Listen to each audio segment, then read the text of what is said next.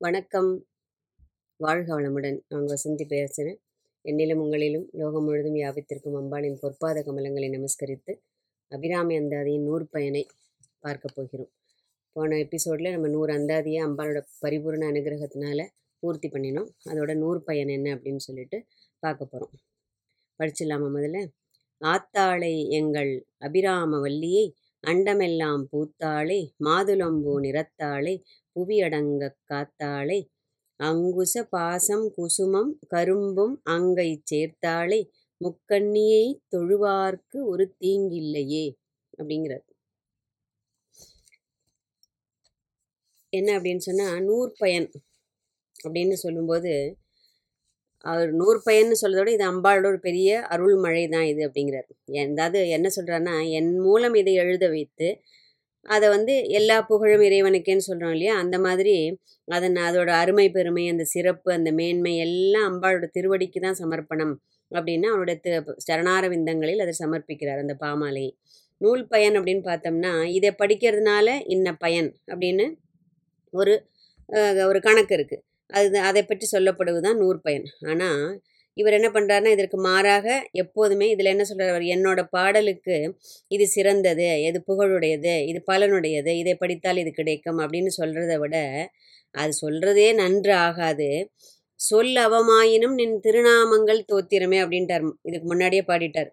அவளுடைய மேன்மையினாலும் கருணையினாலும் நான் உளறி கொட்டிய இந்த சொற்கள் எல்லாம் அவளுடைய அந்த திருநாமங்களையும் அந்த லீலைகளையும் சிறப்பித்து விட்டது. அதனால் இது சிறப்புடையதாக ஆகிவிட்டது அப்படின்னு அம்பாளோட திருவடிக்கு அதை சமர்ப்பணம் பண்ணிட்டார். அவர் என்ன சொல்றாருன்னா அம்பாள் என்னை ஒரு கருவியாக வைத்து இதை எழுத வைத்திருக்கிறாள். அதை அவள் தன் திருவடிகளில் ஏற்றுக்கொண்டதால் தாங்கிக் கொண்டதால் தான் இது சிறப்படைந்தது அப்படின்னு சொல்லிட்டு சொல்றாரு. எப்படி அம்பாள் ஏற்றுக்கொண்டாள் அப்படிங்கிறதுக்கு ஒரு உதாரணம் வேணும் இல்லையா? அவர் என்ன நினச்சிக்கிறாரா அவள் ஏத்துனதுனால தானே அவள் என்னை பேர்பட்ட இடரிலிருந்து அவள் என்னை காத்து ரட்சித்தாள். இல்லையா? மன்னனுடைய மனது மாறி அவர் வந்து தன் தவற்றுக்காக தவறுக்காக மன்னிப்பு கேட்கிறார். அந்த என்ன சொல்லுவோம்? கும்மிருட்டு அமாவாசையான் அன்று முழு பௌர்ணமி நிலவை அம்பாள் வரவழைத்தால் தன்னுடைய பக்தன் அவனுடைய சிறப்பை இந்த உலகிற்கு உணர்த்த வேண்டும். இதுக்கு முன்னாடி நம்ம நூறாவது அந்தாதியிலே பார்த்தோம். தன்னுடைய பக்தனை எல்லாரும் இகழ்கின்றார்கள். அவனுடைய சிறப்பை இந்த உலகிற்கு எடுத்துக்காட்ட வேண்டும் என்று அம்பாள் நடத்திய லீலை. அதனால அவர் என்ன சொல்றார்? அம்பாள் அதை ஏத்துன்ட்டான்னு இதுலேருந்தே எனக்கு தெரியறது அப்படிங்கிறார். அப்போ தனக்கு ஏற்பட்ட அந்த ஒரு அனுபவம் அந்த ப அதெல்லாம் அந்த அவர் என்ன சொல்றாருன்னா என்னுடைய அந்த பழி பாவம் என்னுடைய அந்த இடர் எல்லாம் நீங்கி விட்டது. எந்த தீமையும் எனக்கு இல்லை. எல்லாம் நீங்கி நான் ஆனந்த வெள்ளத்தில் அம்பாள் என்னை அப்படியே அடித்து செல்லப்பட்டேன்கிறார். மூழ்கின்னு கூட சொல்லலை. அவருடைய அந்த பரமானந்த அம்பாளுடைய அந்த பரமானந்த வெள்ளத்தில் அவர் அடித்து செல்லப்பட்டார் இல்லையா? தன்னுடைய அனுபவத்தின் பயனை அந்த நடந்த உண்மை சம்பவத்தை தான் அவர் என்ன பண்றார்? முக்கண்ணியை தொழுவார்க்கு ஒரு தீங்கில்லையே அப்படிங்கிறார். அது சத்திய வார்த்தை. அதனால தான் அவர் பதிவு பண்ணியிருக்கார். அவருடைய அனுபவத்தில் அது ஏற்பட்டு இதற்கு வேறு எந்த சான்றும் தேவையில்லை. என்னுடைய சொந்த வாழ்க்கையே இதற்கு ஒரு உதாரணம் அப்படின்னு சொல்லிட்டு தான் இவ்வளோ அழகாக கணபதி காப்பில் ஆரம்பித்து நூறு அந்தாதி நூறு பயன்லேயும் அதே தான் சொல்கிறார் அவர். அம்பிகை வந்து என்ன பண்ணுறா தன்னுடைய மேற்கரங்களில் ஆ முதல்ல ஆத்தாளை பார்த்துடலாம். கிராமப்புறங்களில் வந்து என்ன சொல்கிறான்னா அம்மாவை ஆத்தா அப்படின்னு சொல்லிட்டு கூப்பிடுவா. அது ரொம்ப ஒரு மாதிரி வழக்கத்தில் இருக்கக்கூடிய ஒரு தமிழ் இல்லையா? அவ்வளோ ஒரு அந்யோன்யம்.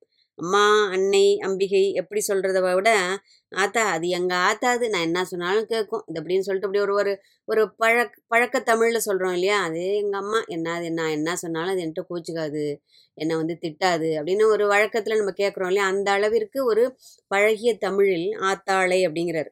அம்மாவுக்கு மிஞ்சின மந்திரம் கிடையாது இல்லையா? அம்மாவை மதிக்க வேண்டும். அம்மா யார் தெய்வமாக கொண்டாடுகின்றார்களோ அவர்கள் வாழ்வில் மேன்மையடைவார்கள். அப்போ அம்பாள்கிட்ட கொண்ட அந்த ஒரு வாத்சல்யத்தினால் அப்படி ஆத்தா அப்படிங்கிறார். எங்க அம்மா அதாவது அனைத்து பிரம்மாண்டங்களையும் படைத்தவள். அபிராமவல்லியை அபிராமினா அழகு சுந்தரி அவ திரிபுர சுந்தரி அண்டமெல்லாம் பூத்தாளே இல்லையா? பூத்தாளை புவனம் பதினான்கையும் பூத்த வண்ணம் காத்தாளேன்னு படித்தோம் இல்லையா? அந்த மாதிரி அம்பாள் என்ன பண்றா? இந்த ஈரேழு பிரம்மாண்டங்களையும் ஒரு பூ விரிவது போல் அவ்வளவு எளிதாக அம்பாள் படைத்து விடுகின்றாள். மாதுளம்பூ நிறத்தாளே அப்படிங்கிறார். ஆரிய ஆயிரம் கோடி சூரிய பிரகாசமுடன் விளங்குபவள். இல்லையா? ஒரு சூரியனை நம்ம கண்ணால பார்க்க முடியாது. இவள் ஆயிரம் கோடி சூரிய அதனையும் மேலே. ஒரு உதாரணத்திற்கு ஆயிரம். சகசிராட்சி சகசிரபாதம்லாம் சொல்றோம் இல்லையா? அவளுக்கு ஆயிரம் கைகள் ஆயிரம் கண்கள் ஆயிரம் பாதங்கள்னு அது ஒரு கணக்குக்கு தான் சொல்றது. அவள் ஆகாசத்திற்கும் பூமிக்கும் உள்ள விஸ்வரூப தரிசனம் பகவான் கிருஷ்ணர் காமிக்கிறார் இல்லையா? அதுல இந்த இரேழு பதினான்கு லோகங்களும் அவருக்குள்ளே தான் இருக்கு. அப்படின்னா அவர் எவ்வளவு பெரிய உருவம் எவ்வளவு கைகள் எவ்வளவு கண்கள் நம்மளால யோசிச்சு கூட பார்க்க முடியாது. அந்த அளவிற்கு. மாதுளம்பூ நிறத்தாலே மாதுளம்பூ எங்க பார்த்தாலும் நம்ம நினச்சிக்கணும். அந்த நிறத்து அம்பாள் அவ்வளோ சோபையா அவ்வளவு ஒரு அழகா இருப்பாள் அந்த நிறத்தில். அப்போ மாதுளம்பூ நிறத்தாலே புவி அடங்க காத்தாலே. இப்ப படைத்ததையும் சொல்லிட்டார் காக்கிறதையும் சொல்லிட்டார் இல்லையா? அடுத்தது பாசம் அங்குசம் அதை பத்தி சொல்றார். எது? தன் திருக்கரங்களில் அம்பாள் பாசத்தி மேல் திருக்கரங்களில் பாசத்தையும் அங்குசத்தையும் கீழ் திருக்கரங்களில் கரும்பையும் மலர்க்கணைகளையும் குசுமம்னா மலர்க்கணைகள் ஏந்தி இருக்கின்றாள் சதுர்புஜதாரிணியாக ராஜராஜேஸ்வரியாக நிறைய பாடல்கள்ல இப்படிதான் அவர் வர்ணிச்சிருப்பார் இல்லையா? அடுத்தது அந்த சிவ குடும்பத்திற்கே உரித்தான அந்த ஞானக்கண் முக்கண்ணி லலிதா சசனம்னு சொல்லு திருலோச்சனா திருநயனா அப்படிங்கிறது இல்லையா? முக்கண்ணியை தொழுவார்க்கு ஒரு தீங்கில்லையே அப்படின்ட்டார். ஏன்னா கண்மூன்றும் கருத்தினில் வைத்து தன்னந்தனி இருப்பார்க்கு இது போலும் ஒரு தவம் இல்லையேன்னு முன்னாடி ஒரு அந்தாதில் எழுதியிருக்காரு இல்லையா? அம்பாளை அப்படியே அந்த நான்கு திருக்கரங்களோட செவ்வண்ண பட்டாடை அணிந்த வண்ணம் முக்க அதாவது மூன்று கண்களுடன் ஞானக்கிழமை சூ- சூரிய சந்திரன் ப்ளஸ் அக்னி இல்லை ஞானக்கண் எப்படி வேணாலும் வச்சுக்கலாம்.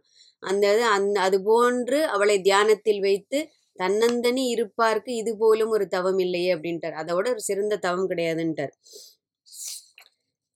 இருள் இல்லை அதாவது தீங்கு இல்லைனாக்க எ- வெளிச்சம்தான் அம்பாளுடைய திருவடியை பணிந்து விட்டாலே அவர்களுடைய வாழ்வு மலர்ந்து விடும். வெளிச்சம்தான் தாழ்வு இல்லை இல்லை என்றால் வாழ்வுதாங்கிறது தான் ஒரு ஒரு தீங்கு இல்லையே அப்படிங்கிறது.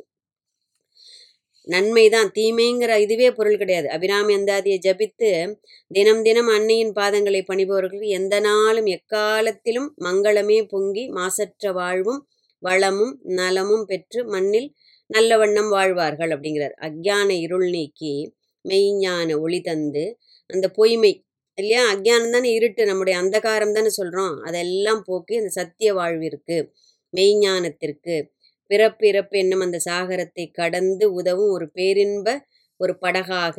அந்த பெருவாழ்வு வாழும் உயர்கதிக்கு நம்மை அவள் அழைத்து செல்லும் ஒரு ஓடமாக இருப்பாள் என்பதில் துளியும் ஐயமில்லை அப்படிங்கிறார். முத்தாய்ப்பா என்ன சொல்றார்? அது கிடைக்கும் இது கிடைக்கும் அப்படின்னு சொல்லிட்டு பட்டியல் போட்டு சொல்றதை விட நூறு பையனாலே அப்படிதான். இதை படித்தால் இந்த பலன் கிடைக்கும் இதை படித்தால் இந்த பலன். அதை சொல்றதை விட ஒரே ஒரு வார்த்தையிலேயே ஒரு தீங்கும் வராது. அவர்களுக்கு எந்த நாளும் எல்லா நன்மைகளும் பரிபூரணமாக கிடைக்கும் அப்படின்னு ஆணித்தரமா சொல்லியிருக்கார். இல்லையா?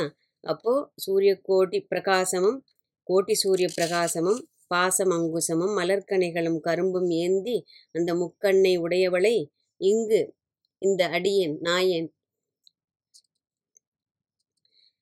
அபிராம்பட்டர்கிட்ட இருந்து இதையும் கூட கடன் வாங்கிக்கிறேன்.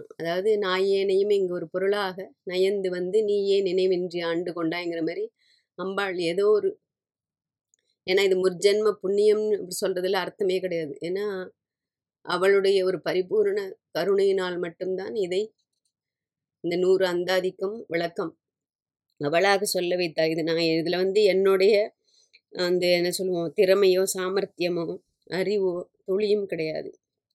சகலமும் அம்பாளின் தனிப்பெரும் கருணையினால் நிகழ்ந்தேறியது. இந்த நேரத்தில் அபிராமி அந்தாதிக்கு வியாக்கியானம் அளித்து இவ்வளவு எளிமையாக நம்மை புரிந்து கொள்ள உதவக்கூடிய அந்த வியாக்கியானம் தந்த அனைத்து மகான்களுக்கும் அனந்த கோடி நமஸ்காரத்தை தெரிவித்துக் கொள்கிறேன். அம்பாளின் அருட்குழந்தையான இந்த அடியேன் ஏதோ தத்துவத்தின் வளரிருக்கிறத. இருக்கிறத இவ்வளவு காலம் பொறுமையாக கேட்டுக்கொண்டிருக்கும் கேட்டவர்களுக்கும் கேட்க போபவர்களும் அதாவது கேட்க இருப்பவர்களுக்கும் கேட்டு ரசிக்கும் அனைத்து ஆன்ம நண்பர்களுக்கும் என்னுடைய ஒரு மனமார்ந்த நன்றியையும் அனந்த கோடி நமஸ்காரத்தையும் தெரிவித்துக் கொள்கிறேன். இது என்னுடைய மகளின் ஒரு தூண்டுதலால் தான் இதை என்னால் சொல்ல முடிஞ்சது. ஏன்னா என்னுடைய பொண்ணு வர்ஷான் பேர். அவள் தான் வந்து அம்மா நீ லலிதா நம்ம சொல்லி கொடுக்கும்போது நிறையா அபிராமந்தி அதை பற்றி நறுடல் சொல்கிறியம்மா அதனால் நீ வந்து அபிராமந்தி அதை ஏன் தனியாக விளக்க சொல்லக்கூடாதுன்னு அம்பாள் வந்து அவள் மூலமாக எனக்கு உத்தரவு கொடுத்ததுனால இதை என்னால் சொல்ல முடிந்தது. இந்த தருணத்தில் என் மகளுக்கும் நான் நன்றியை தெரிவித்துக் கொள்கிறேன். அபிராமித்தாய் உங்களுக்கும் உங்கள் குடும்பத்தாருக்கும் சகல நன்மைகளையும் ஆயுர் ஆரோக்கிய சௌக்கியமும் சகல நன்மைகளையும் அனுகிரகிக்க வேண்டும் என்ற ஒரு உயர்ந்த பிரார்த்தனையுடன் அம்பாளின் திருப்பாத கமலங்களை அனந்த கோடி நமஸ்காரம் செய்து மீண்டும் சந்திப்போம். நன்றி நமஸ்காரம். வாழ்க வையகம் வாழ்க வளமுடன் வாழ்க வையகம் வாழ்க வளமுடன் வாழ்க வையகம் வாழ்க வளமுடன்.